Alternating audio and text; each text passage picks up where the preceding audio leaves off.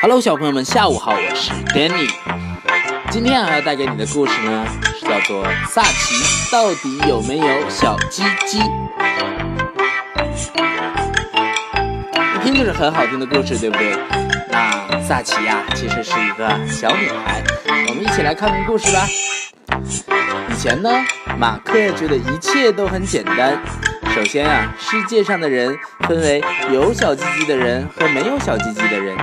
然后呢，有小鸡鸡的人啊，比没有小鸡鸡的人强壮。当然了，因为马克就有小鸡鸡。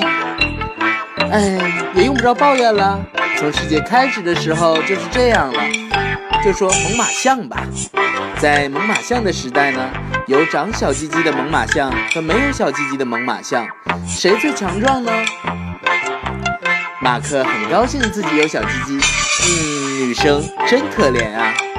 可是女生没有小鸡鸡，也不是她的错呀。但是这些呀，都是以前的事儿了。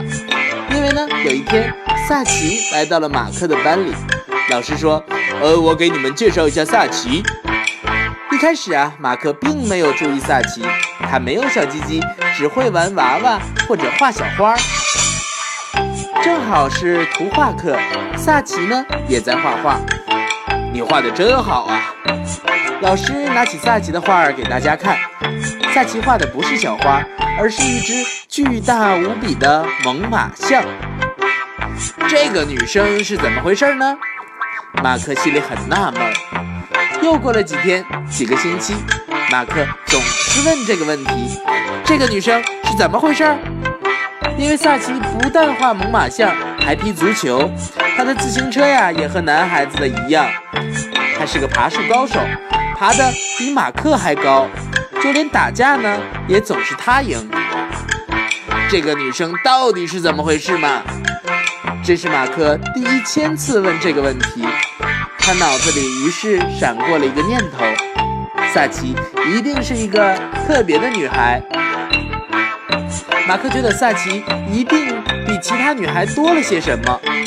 哎，对，肯定是，萨奇一定是个有小鸡鸡的女孩，一定是这样，这是个骗局。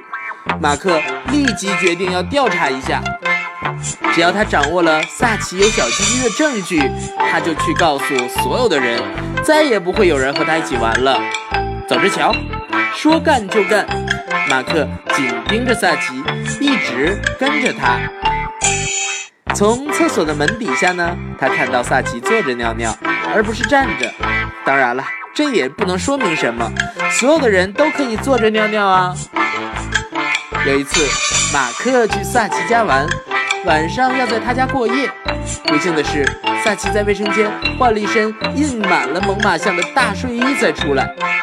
这个晚上，马克什么也没有看见，而且其他的晚上呢？